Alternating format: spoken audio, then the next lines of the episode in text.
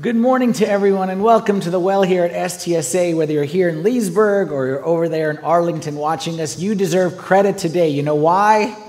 Because you made it to church on the least attended Sunday of the entire year. And this year in particular, between the meat coma that we've all been for the past 6 days, between the post-Lent travel that I know so many people are traveling, or between the fact that probably half of the people that you know in this church family have COVID right now as we speak, it is incredible that you made it, and I'm glad that you're here, even if our numbers aren't huge today.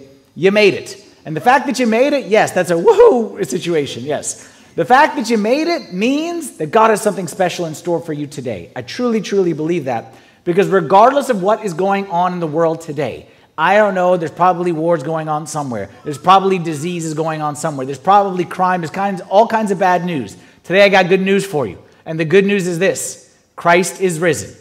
And I say Christ is risen, and you say? Truly he is risen. Because that's the best news ever. And it's such great news that a practice that we've always had in the church from the earliest days is that became a greeting in the church. Is that they were so excited that Christ is risen that they would announce it to each other. So just like this. So I say Christ is risen, you say truly he's risen. Let's practice it together. Christ is risen.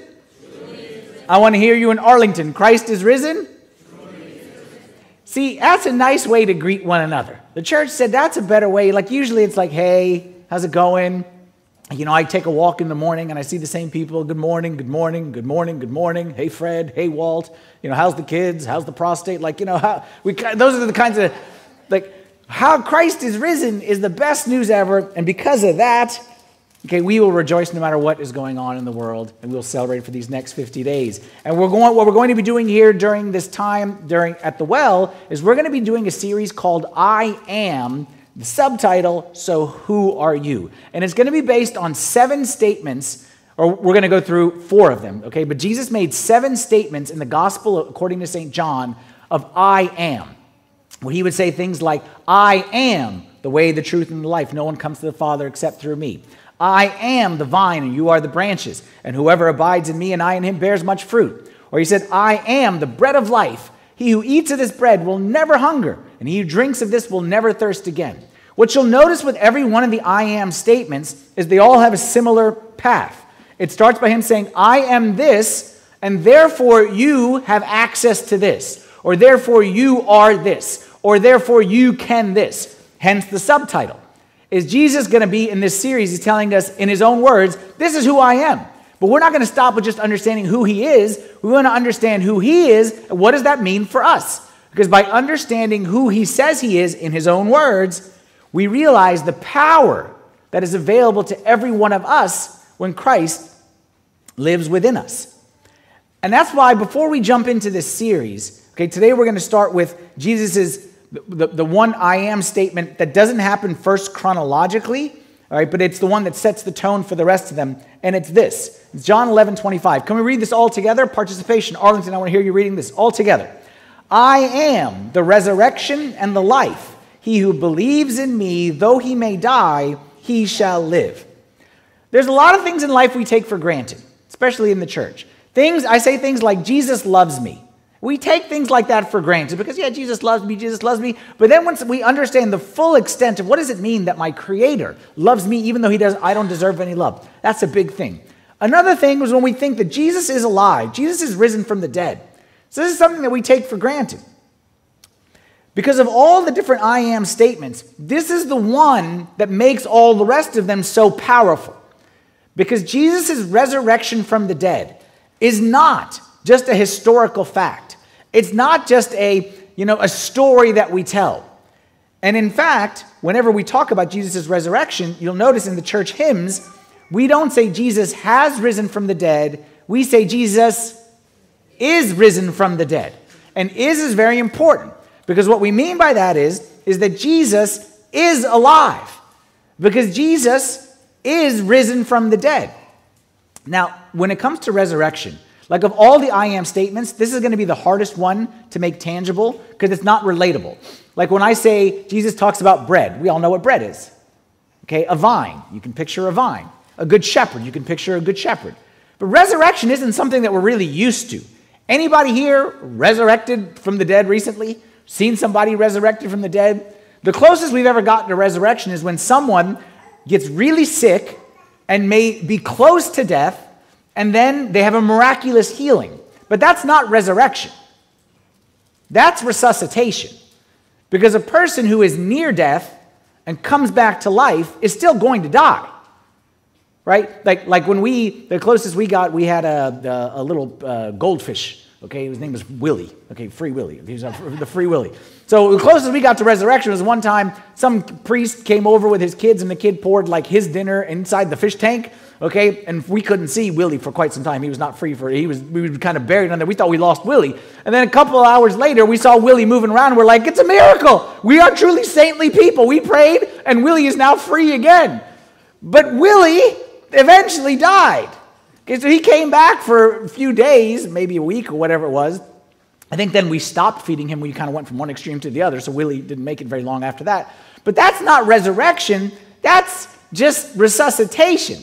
That's someone who was near death, didn't die, came back to life, but then eventually died again. But that's not resurrection. That's not Jesus. Jesus, when he rose, never died again, which means that Jesus is here with us now, which means that Jesus is here, and because he's here, and because he's alive, and because he's with me, when he says, I am the bread, when he says, I am the way, when he says, I am the vine, that means that I have access to something really powerful, and our goal in this series is to understand what that is. So we're going to start with this statement here from John chapter 11, and we'll get the context of it first.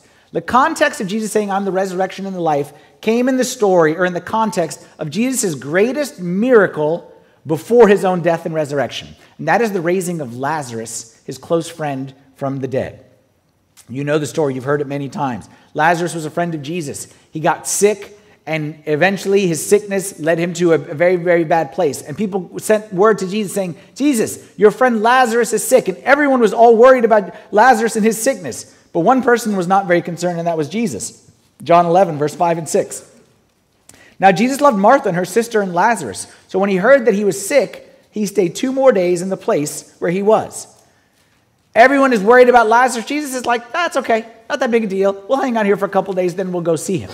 Well, eventually Jesus makes his way over there, and what he discovers when he gets there is that the sickness actually led to death. Verse 17. So when Jesus eventually came, he found that he had already been in the tomb 4 days. This 4 days is an important point, because back in the time, they had a certain kind of like a folklore or kind of a belief, which was that when somebody died, for the first 3 days, their spirit was still in the area.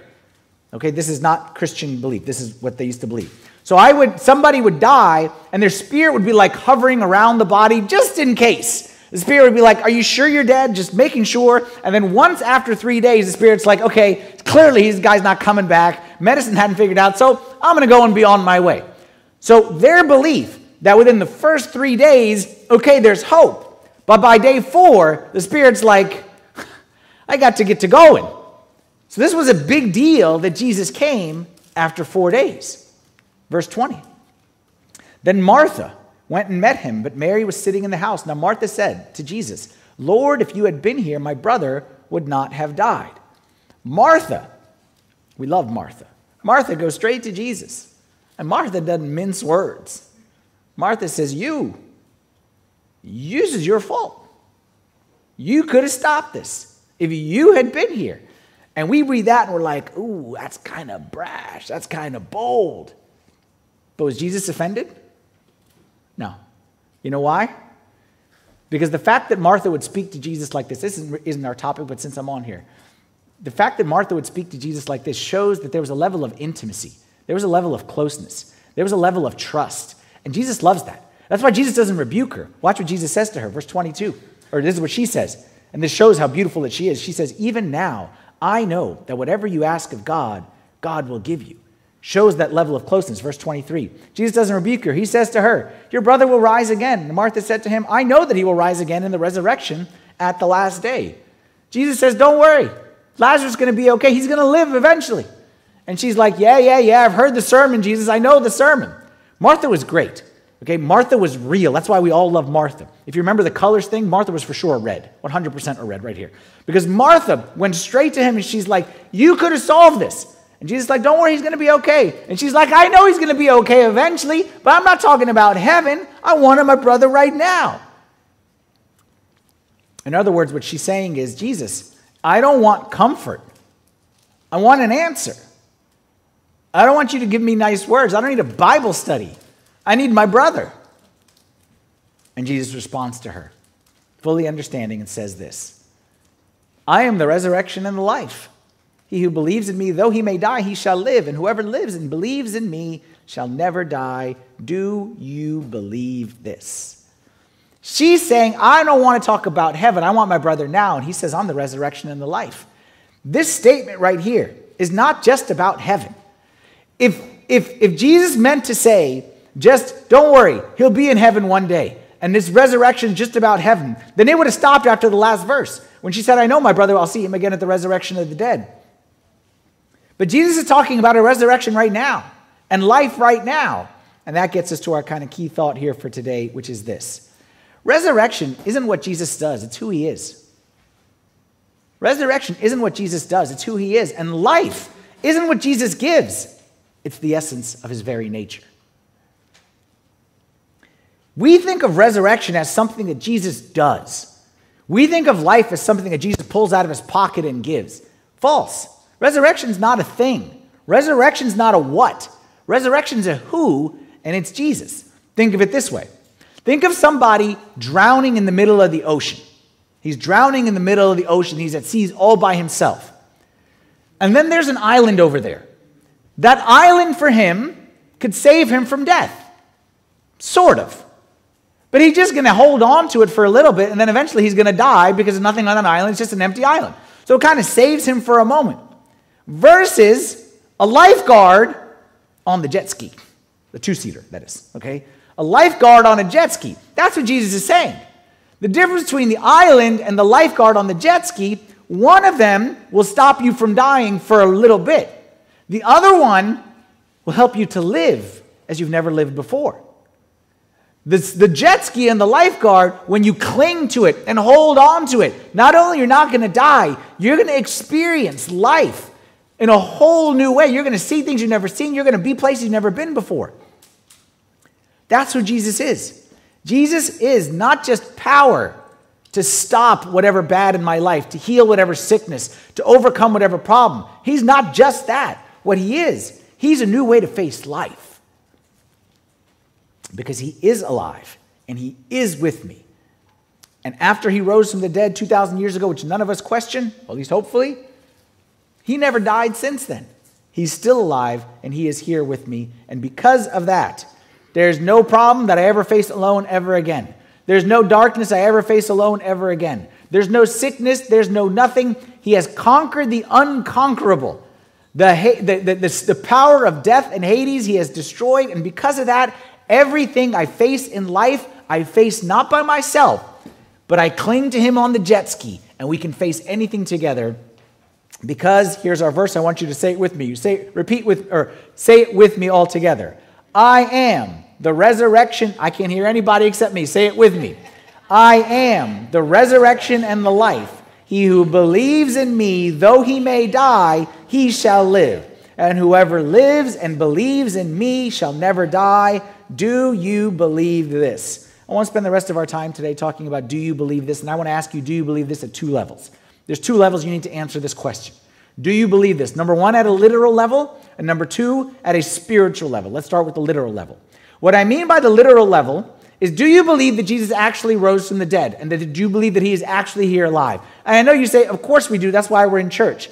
But I read a very scary statistic not too long ago. And it said that in this country, United States of America, 80% of the people, roughly, call themselves Christians. 80% of the people. And then they asked a question. Do you believe that Jesus actually rose from the dead? It's an actual thing where Jesus rose and is alive. 50% of the people said yes.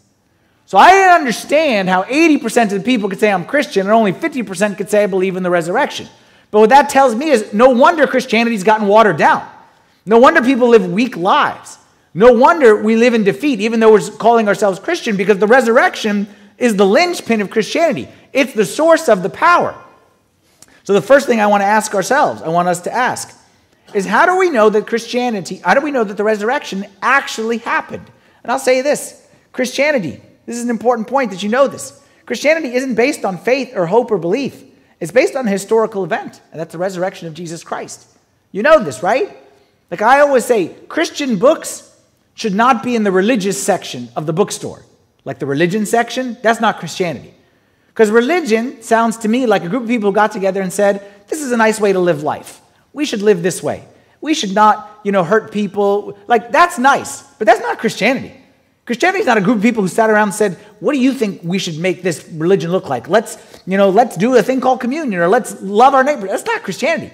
Christianity belongs in the history section because Christianity began, and the basis of Christianity is an event that took place where a person who everybody believes, that person's name is Jesus Christ, historical figure, you can look him up wherever it may be, was born roughly in the year 0, or most scholars would say like 3 BC. Okay, we numbered a little bit off, but roughly about then. 33 years later, he died. And when he died, his followers went and started this movement, which was just simply at the beginning, had a very creative title. What was the name of Christianity at the beginning? The Way. Okay, not the most creative thing, but okay, maybe they didn't have a creative department the way we do, but they called it The Way. And this thing called The Way spread all over the world. Spread all over with no technology, no Zoom meetings, no emails, none of that stuff. It spread all over the world. And the basis of this way was that our leader was killed and rose from the dead. That was the basis of it. Can you imagine if today I said, I'm going to start a religion, and the basis of the religion is pigs fly. And my religion is going to be called Pigs Fly. And the basis is we believe that pigs fly. And you would say, that religion is not going to make it very far. Unless what? Unless pigs actually fly. Unless people are seeing pigs. Pew. Like unless people are at a luau and the pig gets down off the thing and takes off into midair. The only way Christianity, again, we've taken this thing for granted, that Jesus died and rose again. The only way Christianity would have survived, not even the first century, the only survived the first 15 minutes. The only way it would have survived on the basis of somebody died and rose again is if that person really did die and rise again, and it was not just a belief, but it was provable. And did you know the resurrection of Jesus Christ is a provable historical event? Provable in two ways. Number one, there's written testimony, and number two, there's eyewitness testimony. I don't want to go into all the details right now. I've given entire talks on this, as how we know that the resurrection of Jesus Christ is not just something that we believe, it's not just something that we hope, it's not just something that we think, it's not a myth, it's not a legend, it's a historical fact. And in fact, my honest opinion, I'll just say this right now, I won't get into it, it actually takes a lot more faith to not believe in the resurrection than it takes to believe in it. It takes a lot more faith and hope, and like, I really, really, really, really believe, to not believe in the resurrection when you factor in the eyewitness testimony and the written accounts. Let's start with the written accounts. Just briefly, real quick right here. Some people who argue against the resurrection will tell you that you can't trust the accounts of the resurrection in the New Testament because they are written after so many years and there's many variations in them. So you know what? You can't really trust it. It's just kind of like make-believe stuff that people named Matthew, Mark, and Luke just kind of made this stuff up, or Paul made this stuff up. Anyone who says that, with all my due respect, is either lazy or ignorant, with all due respect. Because any scholar who doesn't have a bias, the problem is people have biases, any scholar who doesn't have a bias will tell you that the Gospels, okay, Matthew, Mark, Luke, leave John. John came much later. Matthew, Mark, Luke came how long after the resurrection of Jesus Christ? Anyone want to guess? Yeah, all of them within 30 years. Some within 20 years, but all within 30 years. 30 years it sounds like a long time, but it's not really that long a time. Like, you can't have legends about pigs flying and dead rising in 30 years. And actually, if you go to the epistles, especially the epistles of St. Paul, those, all scholars would date those to within 15 years. Legends don't develop in 15 years. Like, if I tell you, that LeBron James and the Lakers won the championship last year, you would say, no, they didn't. They didn't win. They won 2 years ago, but they didn't win last year. Say, no, trust me, they won. You'd say, we were all alive. We were there. We know they didn't. We know that the Milwaukee Bucks won. Like, this is what, like, this is just a fact, in case you didn't know that. But if I told you in 1934, that's when the Lakers won, you'd be like, okay. I mean, you would have no idea, because that was like so many years and years and years ago. But you can't start legends about dead people rising in such a short period of time. Well, let me show you a verse from Acts chapter 2. Acts chapter 2 is the day of Pentecost, which is not 30 years after the resurrection, which is not 15 years after the resurrection. So how many days after the resurrection is Pentecost? 50. So 2 months after the resurrection. St. Peter giving his speech in front of a whole group of people. It says, "Men of Israel, hear these words. Jesus of Nazareth, a man attested by God to you by miracles, wonders, and signs which God did through him in your midst, as you yourselves also know." See how he's going and saying, you guys know this. He was here. He was among you. Him being delivered by the determined purpose and foreknowledge of God, you have taken by lawless hands and have crucified him and put to death, whom God raised up, having loosed the pains of death, because it was not possible that he should be held by it. St. Peter is saying, you crucified him. You buried him in a tomb. You saw his miracles. You put him up on that cross. You buried him. And then you saw him after he was buried. You saw him walk on the streets of Jerusalem. You had breakfast with him. You saw him appear in front of multitudes of people. And what was their response to that? Was their response, Peter, you lost your mind? Peter, you gone crazy? Peter, we're talking about dead people rising. Like you, the response, verse 41, "Then those who gladly received his word were baptized. And that day, about 3,000 souls were added to them." What was their response? You're crazy? You're insane? You're making stuff up? Their response was, you're right. You're right. 3,000 people that day, 50 days, 2 months ago.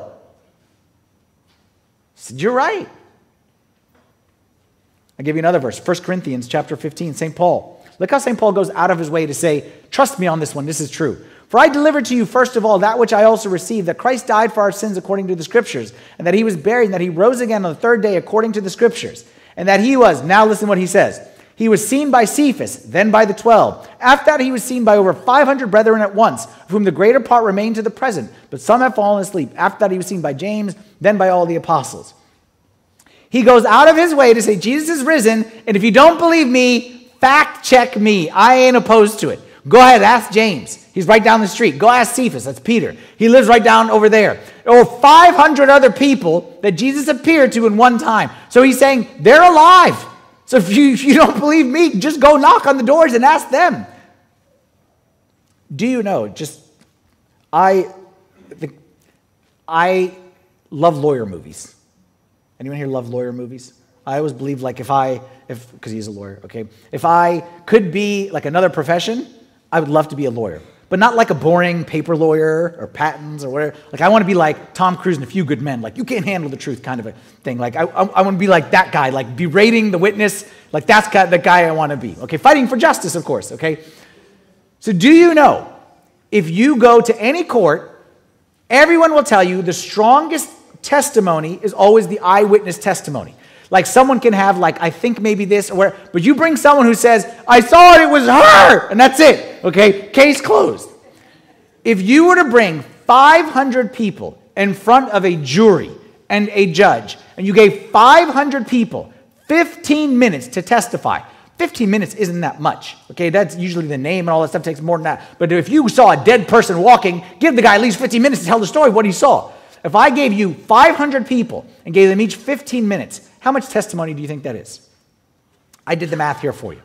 If right now I bring the first person up here, 15 minutes, 500 people, we would be listening to testimony all day today, all through the night into tomorrow, all day Tuesday, all day Wednesday, Thursday, Friday. We would finish somewhere around Saturday morning at 3 o'clock in the morning, through the night. and you're sitting there, and you're going to be sitting there in that chair. You're going to listen to 5.5 consecutive days of people saying, I saw him, I saw him, I saw him, and be like, I'm not convinced. I think they're making it up. This could be a legend. That's what I'm saying. It takes a lot more faith to not believe the 500 people actually saw him. And one person said, someone said, maybe the 500 people imagined him. And I read somewhere it said, that's actually even a greater miracle, because you can ask any psychiatrist or psychologist, to get 500 people to have the exact same hallucination at the exact same time, that's a greater miracle than the resurrection.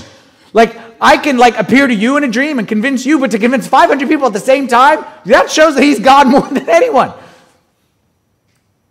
Because the resurrection isn't a legend. It's real. Okay, how about the written accounts? Some people say, but there's variations.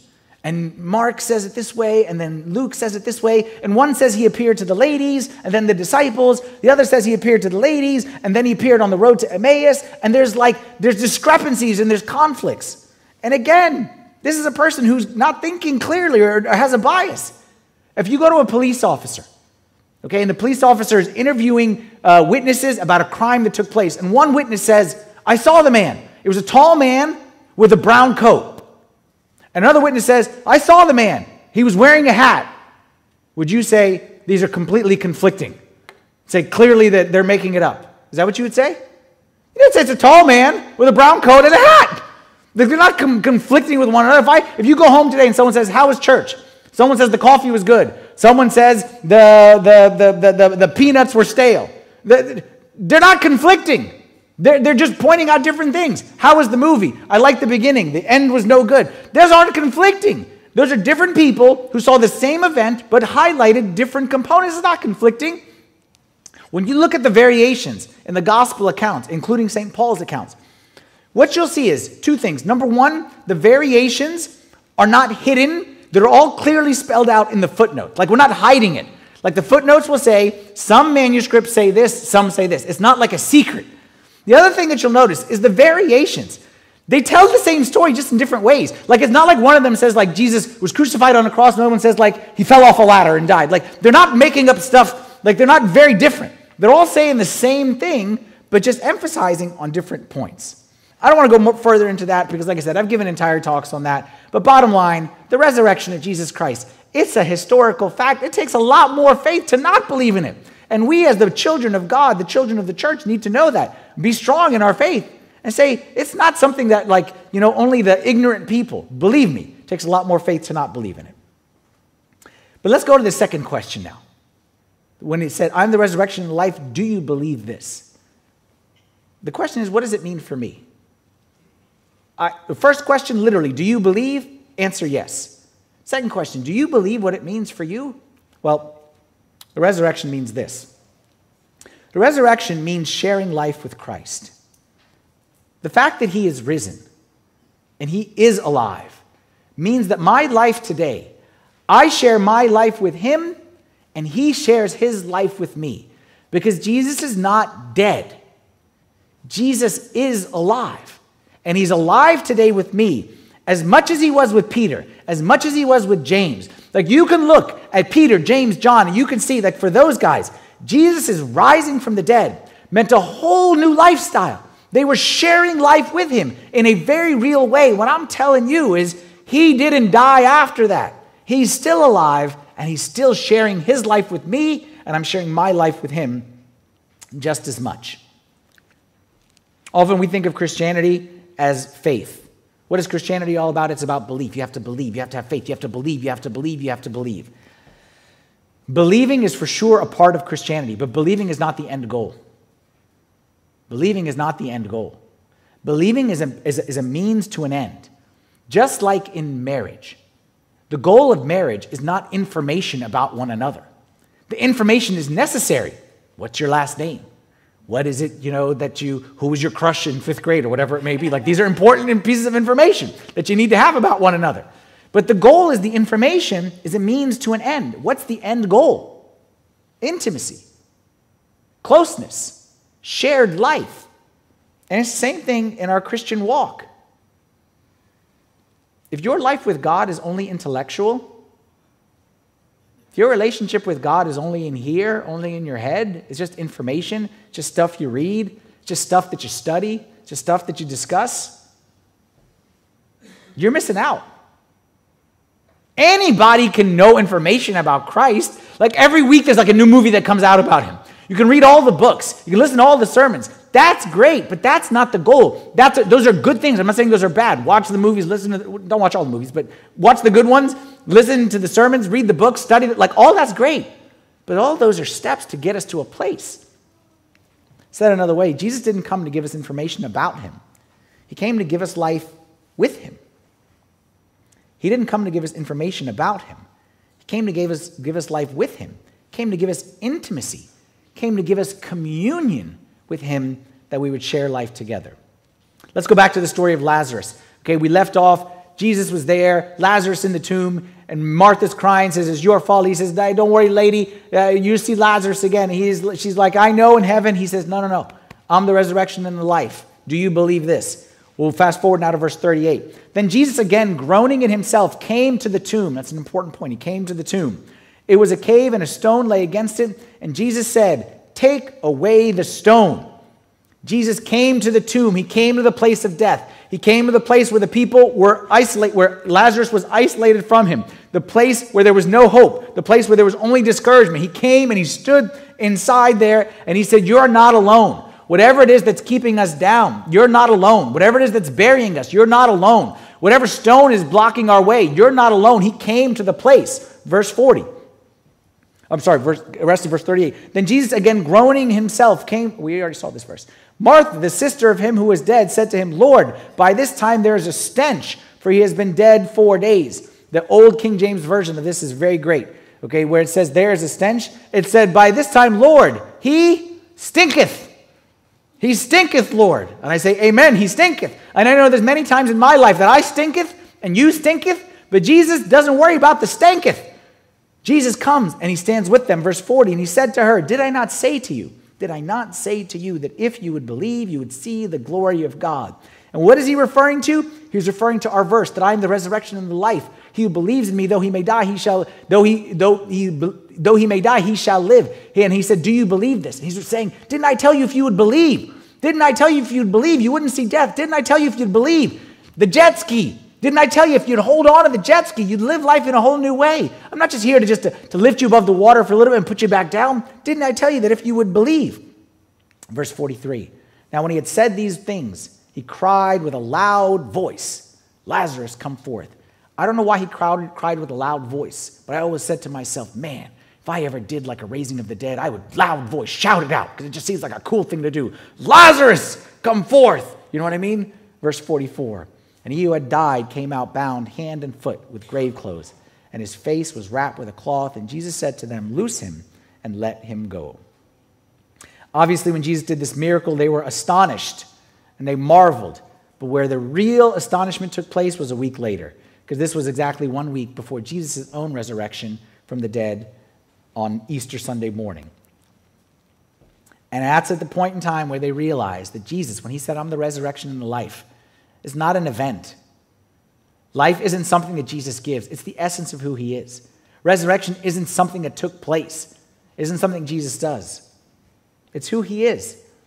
And if he's with me, listen carefully here. I'm not saying every problem gets solved. I'm not saying every sickness gets healed. I'm not saying every bad thing goes away. But what I am saying is I'm never alone. I'm never stuck. I'm never without hope because he's with me. He's alive. And the fact that he's alive and he's with me means that no matter what the darkness, no darkness he can't penetrate. No problem he can't solve. That's not saying he will, but there's no bad he can't turn and make into good make all things good to those who believe in him and those who love his holy name. But the question is, do you believe? Do you believe that he's with you? Do you believe that he's alive? Do you believe that he is life itself?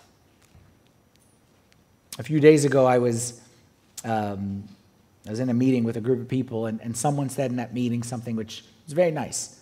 This person was saying, you know, these days I feel, it was coming at the end of Holy Week. He said, these days I feel that the veil between heaven and earth is thinner than it's ever been. The veil between heaven and earth is thinner than it's ever been. And basically what she was saying is that God is here and God is working. And God is touching hearts. And God is, it's not like here we are and then we send like a message up to God and we like hope he gets it, like the message in the bottle, okay, and like send it up there and hopefully he gets back to us. Like God is here and God is working and God is amongst us. But you know, sometimes we just can't necessarily see it. She said that, and I said, amen, amen, amen, amen.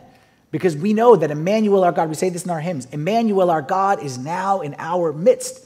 And the basis of orthodoxy, what our faith is based on, is that Christ is alive, he is here with us, and the goal of everything we do is to share life together, to walk together.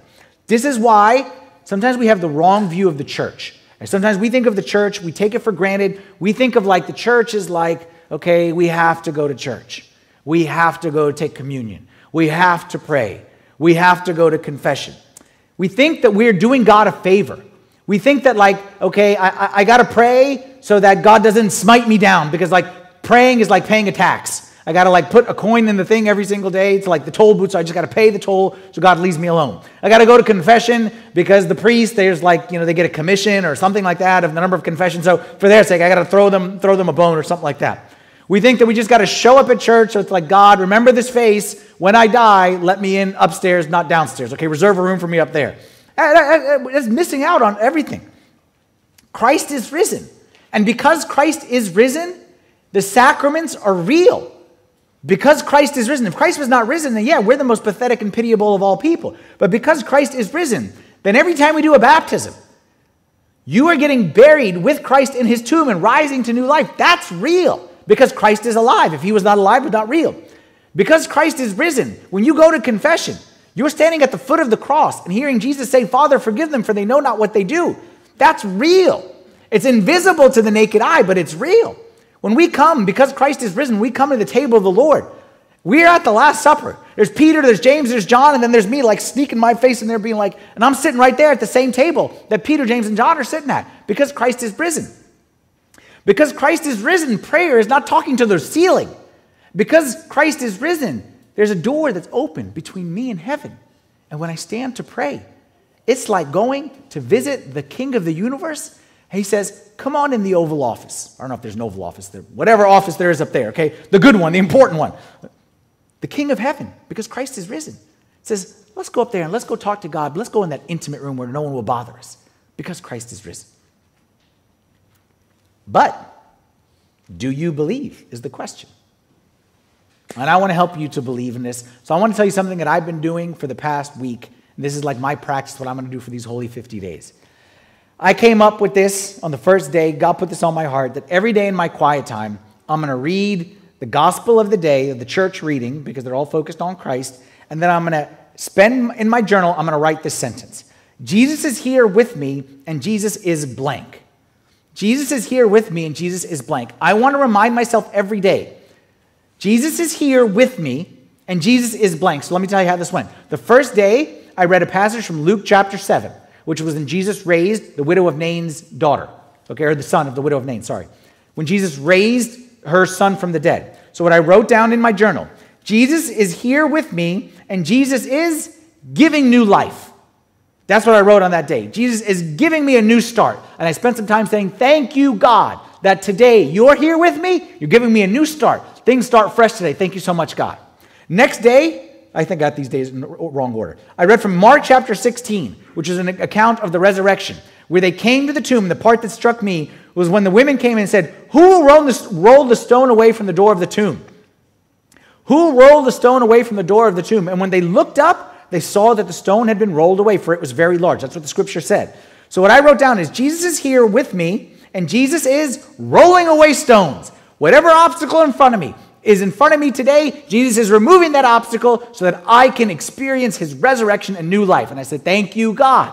Next day I read from Luke chapter 24, the disciples on the road to Emmaus. And I said, Jesus is here with me. And even though I don't see him, Jesus is here and he's opening eyes and he's revealing mysteries. See how this works? I want to every single day for these holy 50 days say, Jesus is alive. Jesus is here. He's with me.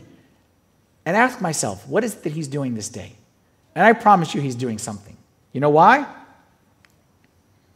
Because he said, I am the resurrection and the life. He who believes in me, though he may die, he shall live. And whoever lives and believes in me shall never die.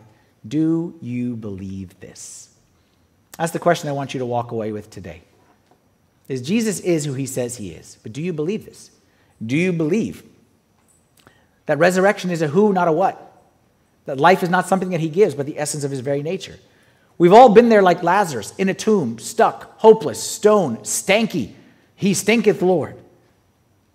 But do you believe that he is there, that he's in the story, and with him comes all the power of heaven, and that he's in it with us? Because resurrection is not a what. It's not something that Jesus does. It's a who. It's who he is. And all the power that comes with it is available to me. But my job is to believe and hold on and to walk around every single day for these 50 days and say, Jesus is here. He is with me. And in every situation, I'm holding on for dear life. And when I do that, I think we'll experience life in a whole new way. And our reminder of this is, as we started, Christ is risen. Truly he is risen. Let's remind ourselves of that every single day and practice what it is that we say. Let's stand for a prayer. In the name of the Father, and the Son, and the Holy Spirit, one God, amen. Lord, we thank you that you are the resurrection and the life, and that you are here, and that you are alive, and that you are with us, Lord, just as you were with your disciples 2,000 years ago. I pray, Lord, that you would help us to believe and to live every single day with your presence next to us, believing that even when we can't see you, that you are here with us, and bringing all the power of heaven with you. We pray this in the name of your Son, Jesus Christ, with the prayers and intercessions of all your saints. Hear us as we pray thankfully. Our Father, who art in heaven, hallowed be thy name. Thy kingdom come, thy will be done, on earth as it is in heaven. Give us this day our daily bread, and forgive us our trespasses, as we forgive those who trespass against us. And lead us not into temptation, but deliver us from the evil one. In Christ Jesus our Lord, for thine is the kingdom, the power, and the glory forever. Amen.